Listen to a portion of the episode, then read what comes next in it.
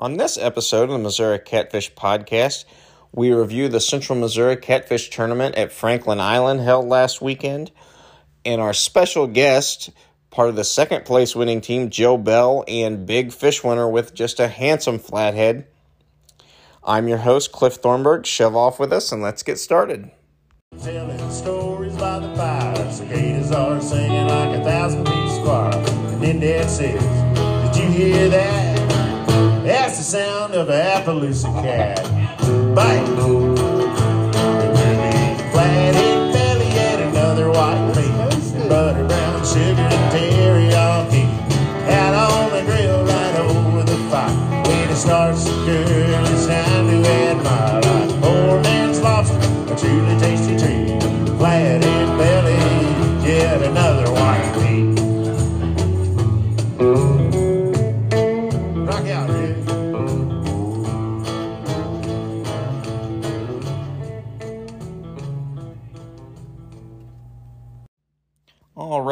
It is October 13th. Thank you for listening to Missouri Catfish Podcast. Our contact information is Missouri Catfish Podcast at gmail.com, or you can find us on Facebook at Missouri Catfish Podcast and Night Owl Bait Company. It was a beautiful weekend. Started out with some fog on Saturday, but just a, a great weekend. We kicked it off with CatCon, which we covered on our last podcast, but the Central Missouri Catfish Tournament was at Franklin Island on Saturday, and that was delayed for fog for 30 minutes, and that's traditionally, historically, a very tough bite, or it can be there. And with with all the conditions, it was it was set up to be a tough bite. And then Craig Shoemate and Gary Taylor came along and put in a 120.4 pound stringer together. So congratulations to those guys. That is quite a feat. It's it's an accomplishment anytime you get over 100 pounds on a stringer, regardless of the fishery, in my opinion. But really, in context to where this tournament was held at what time of year, although you can have very good fishing, to put it together like that, they were head and shoulders the, the class of it. We have second place with 68.1 pounds and big fish over 50 pound flathead, which is a trophy fish. Joe Bell and David Burtz, congratulations to them. Joe's been kind enough to be a guest later on in the podcast. So thank you very, very much for him, for his time. Our guests, obviously, they're not compensated. This is all just just a, a fun podcast to inform people about catfishing, get everybody excited about it. And uh, we couldn't do it without the guests.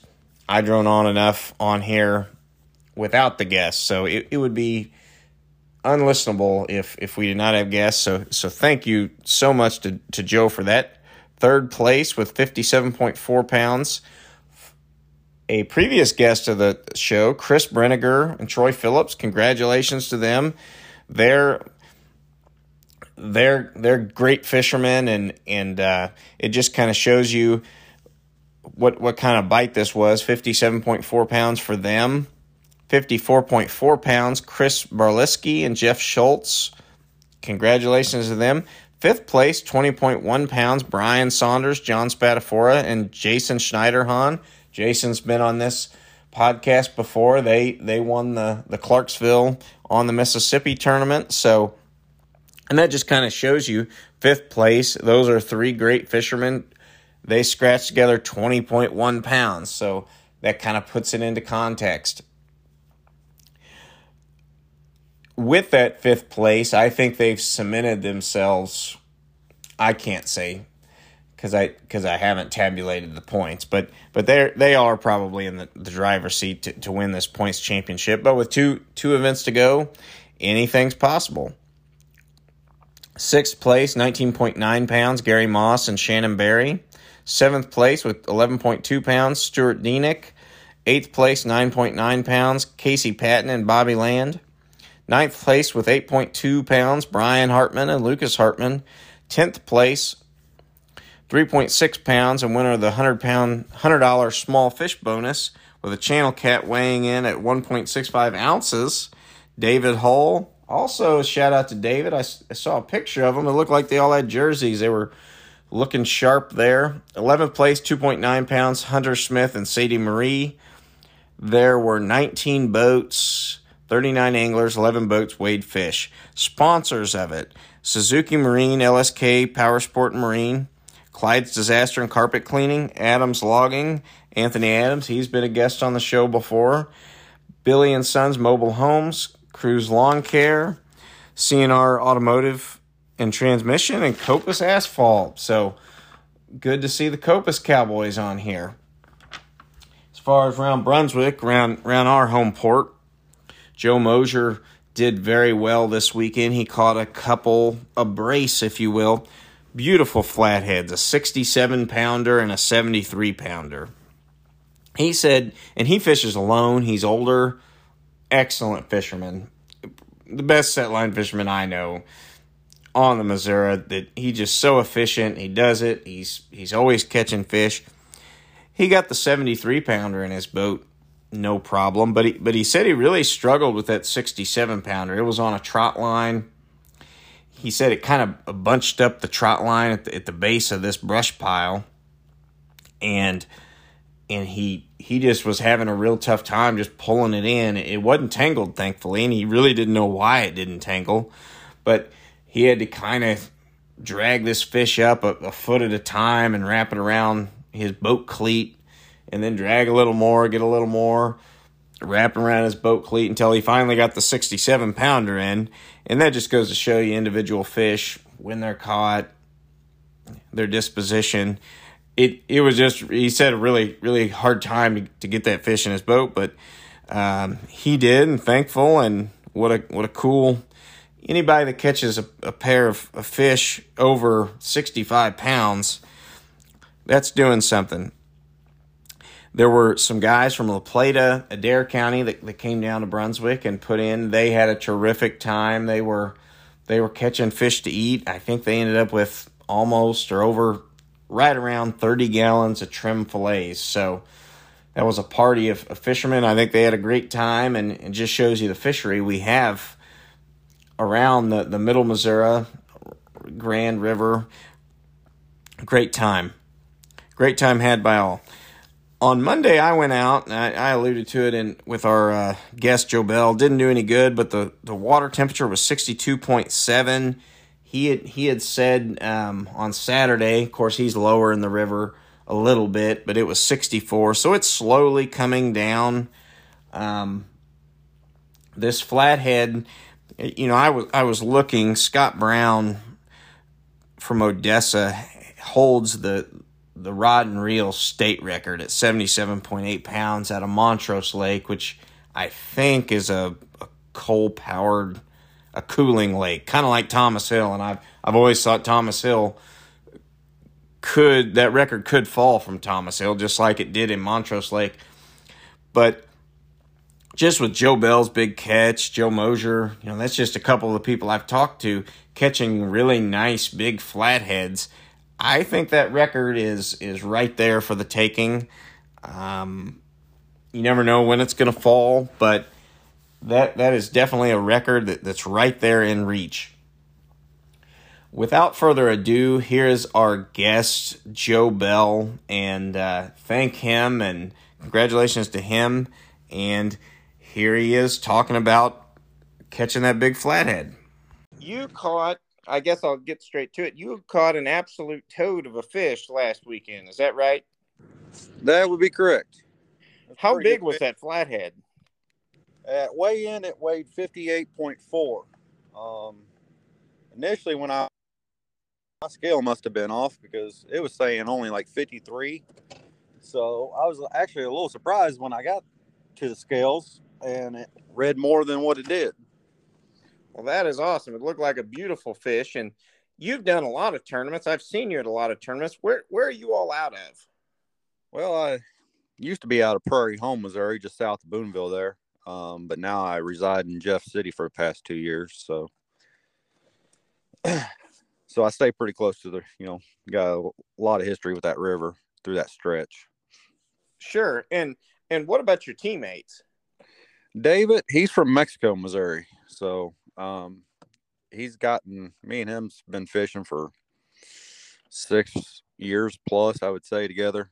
And as we uh, grow in the catfishing world, we've gone everywhere, you know, but um, we sure do love that stretch of river between Glasgow and Jeff City.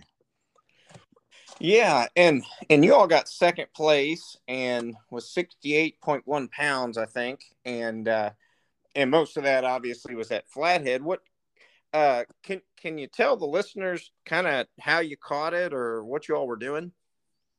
Well, started the morning off with a delay for fog, and truly it was like pea soup. So we kind of scratched our initial starting spot just because of the distance we were going to have to make on that run. So we pulled into a spot that I had previously graphed the previous week. Um, and I never fished it, but I marked some fish there last week on a tip of an L dike. And we pulled in and we actually got anchored up on the tip of the L dike and we had marked a few fish on the scene and we threw out our rods and of course I, we weren't fishing for flatheads. Um, I had known of the flathead bite from the previous week's bank pole tournament, you know, with the epic amount of weight that took to win that. Um, so we knew the flathead bite was on, but we weren't targeting flatheads one bit. So just threw out um, six rods out the back with shad, um, cut bait, and we were there longer than I normally would have been. Um, we were almost there close to an hour before that fish bit. Um, and I don't think he was there initially when I pulled in. I almost feel like he swam was swimming in there to go rest for the day because he came uh, came right off of a short rod right off the tip of the dike and he swam it into the um backside of or like he was going back into the L dike itself so. Okay. And so and how are you all um like are you you tied off on the on the rocks or do you drift back a little and or eh, about how is your boat situated when you when you fish those i call them wing dikes or l dikes. How, how are you kind of positioned we'll pull right up on the tip of it and nose the boat up on the rocks and then throw an anchor up on the rocks to hold you tight you know in case you get a, a boat that comes down river but just pulling right up on the rocks Okay. And then you're kind of, you know, there's big current seam there. So the one that you caught him on, he was coming back into that slack water. And, and that's that's the way it looked, you know, because he, I mean, the way he took it, he he went inside. He was trying to go inside the dike with me, and like I said, it was right on the seam, but it was short. It was a short rod, um, and of course, I had anticipated a very tough bite. Um, obviously, first place had found some something there with bumping, and they absolutely slacked us. You know, as far as the whole field with 120 pounds. But I was expecting a light, but a tough bite, and a very finicky bite with an epic cold front, and um, it actually turned out to be a pretty good day. You know, as far as weight wise for that tournament, because that tournament usually in October it doesn't take a whole lot to win it. Um, if you look in the past, it's anywhere from 50 pounds or less usually takes to win it. So I was, I had light rods. I had very, like my lake rods. So to say you had close to a 60 pounder on the end of one of them lake rods on a current seam, it was probably one of the toughest fish I had to ever get up off the bottom, you know, just because I had no backbone in my rods essentially because I was planning on a very light bite. So I didn't expect to be catching 60 pound flatheads, you know.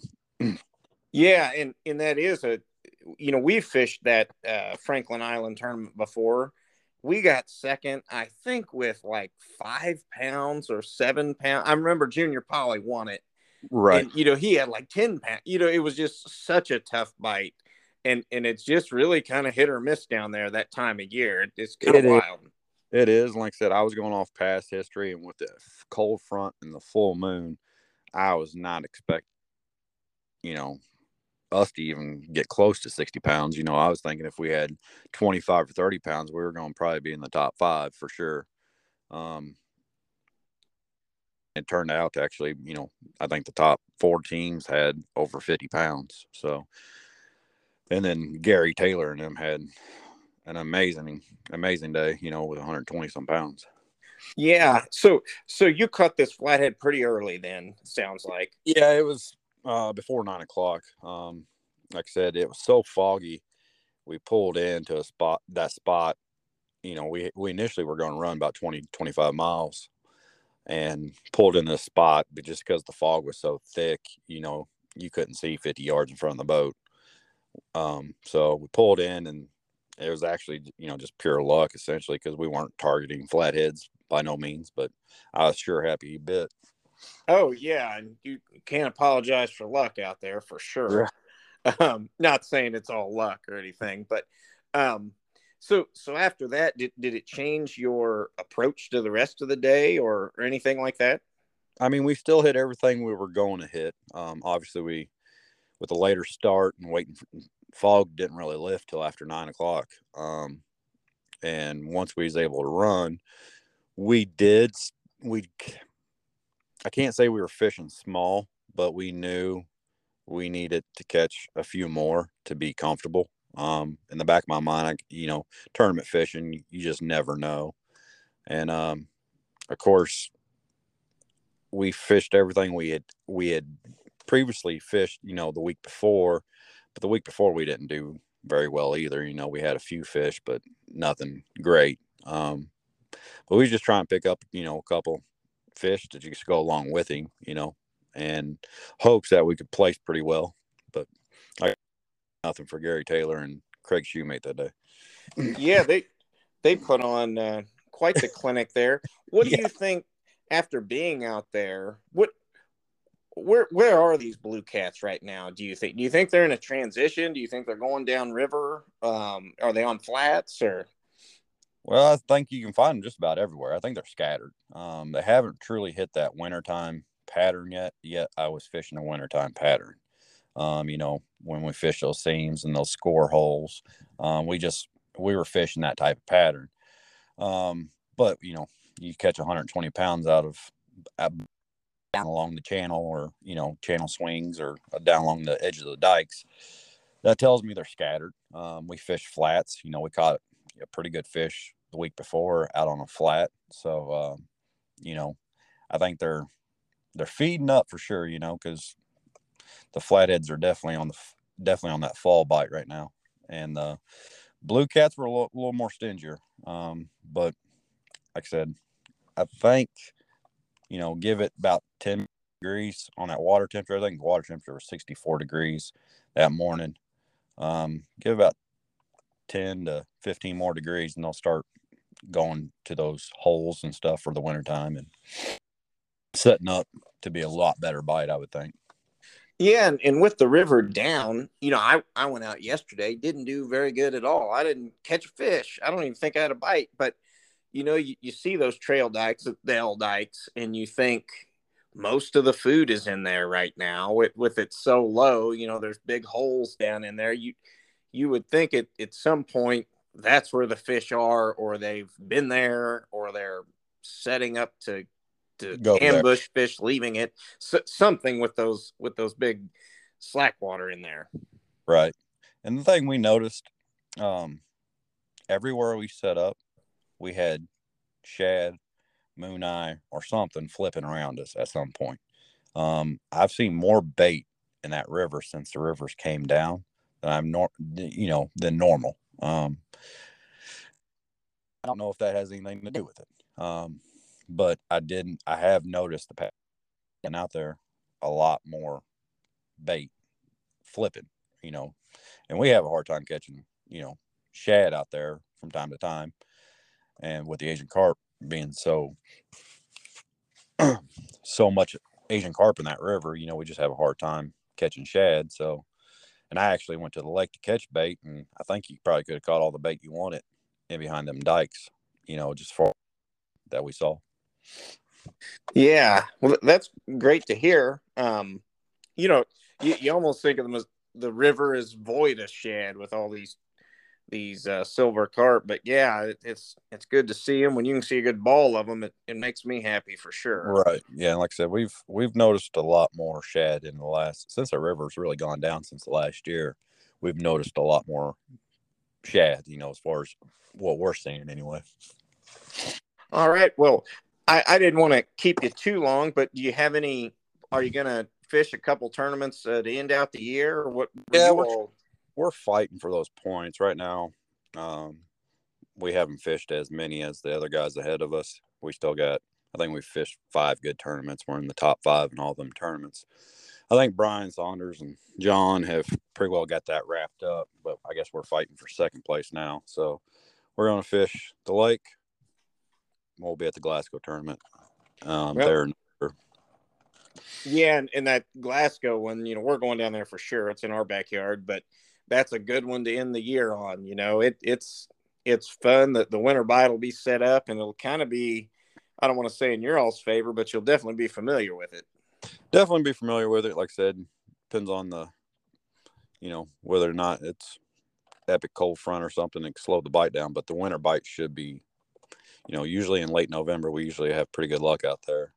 Those fish start finding them holes and you can start finding that winter pattern. So yeah. Well, is there um, anything else uh, you want to add, or anyone you want to thank, or, or I like to, I like to thank a few of the guys that help us out throughout the year. You know, fishing these tournaments, we go all fishing. So uh, CIS trucking, um, they help us out greatly, and then Morton Buildings, um, great sponsor of ours for past two or three years now, and then Mad Cat Rods, he helps us out a little bit. Um, and like I said, just appreciate them guys for tagging along and helping us out. You know, because price of so expensive now, things are it, every little bit helps. Let's just say that. Sure. Well, I thank you so much for for being on here, and um, yeah, be- best of luck. It, it seems like the tournaments are growing, and the river catfishing is such a humbling thing. You know, nobody has it figured out here right long anyway. The, the, the definitely humble the best of them, and it humbles me about every time I go out there. It seems like so. I also like to thank Shane. Um, he's like I said, he's done a really good job with this tournament. Um, I think for the most part, he's had a pretty good boat count this year. So I like to thank him and his dedication for you know going the extra mile, and putting these tournaments on because there ain't too many river tournaments anymore. I think he's one of the only ones. So it's good to have him, and I appreciate the opportunity that he gives us. Yeah, and, and you know, running a tournament, I couldn't imagine it. You you have to get up early to fish in one. You you have to get up really early to run one. It it seems like a terrible proposition for me. Well, but... yeah, he you know he I think a lot of times he spends the night at the ramp. Um, I know he did at Clarksville. He was saying he came up Friday night and stayed in his vehicle all Friday night, him and David, and I'm like, I couldn't imagine doing that. yeah, doesn't seem it doesn't seem fun, but that's you know the dedication. He enjoys it, and like I said, I greatly appreciate it. So. Yeah, for sure, for sure. Well, thank you so much, and hopefully, you know, we'll, we'll have you back on here with some with some even bigger fish here. That'd be awesome. Well, Thanks again to Joe Bell for being a guest on the podcast. And I did after that interview you know, he kind of alluded he wasn't fishing for flatheads, kind of lucked into that fish. And most people don't tournament fish for flatheads just because a lot of the tournaments during the day, flatheads are notoriously finicky. But I would say it, it's not really luck in, in a sense. He had good bait, he was in a good position. Eventually, you're going to catch big fish. If you have good equipment, good bait, out there on the water in good places, it's not a luck to catch a flathead. So it was very fortuitous for him. It, it happened during this tournament, but it, it is lucky in, one sense that, that, it happened when it did. But in, in another, I, I didn't want that interview to, to go out, you know, downplaying his success catching that fish because he was there. He did catch it. Anyway, our next segment is on the snail darter, and it, it's a little of a reach as, as far as a Missouri Catfish podcast, but I thought it's a cool story just because our state, very proud of our state. I think we punch way over our weight in many things. And uh, the snail darter just, just shows the far reaching impact of our state and, and the people of our state. Here's a little news that doesn't have much to do with Missouri, except it kind of does. The snail darter is a small little darter fish found in the state of Tennessee, and it was recently officially delisted as an endangered species. So it was an endangered species and now it's not, and that's a really big deal because it's very hard to get delisted. Not very many fish are ever delisted. And some of the things that were done to help delist it, there, there were several things, but one of the really important and interesting ones was actually because of Missouri Department of Conservation. So when this fish was first found, it was only found in one river, basically. And I'm kind of paraphrasing, I am paraphrasing, or not exactly following word for word, but the podcast Fish of the Week had a, a little episode on the snail darter and its delisting. And what I picked up on is the fish had a very narrow geographic range. They'd only found it in this one little river river section, and they were actively looking for it. However, the Missouri Department of Conservation employee, I think he's a field station supervisor, Dave Herzog, had invented, made, tweaked this net, this trawl that allowed for people to survey these smaller places for fish like this would ordinarily be very hard to find.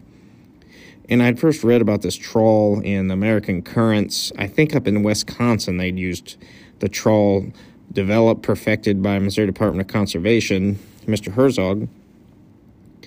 And they took it down to Tennessee and used it.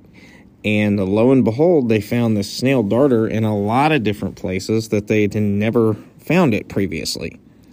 So it was there all along. It just took the right equipment to find this darter. Now, they did a lot of different things to help the darter.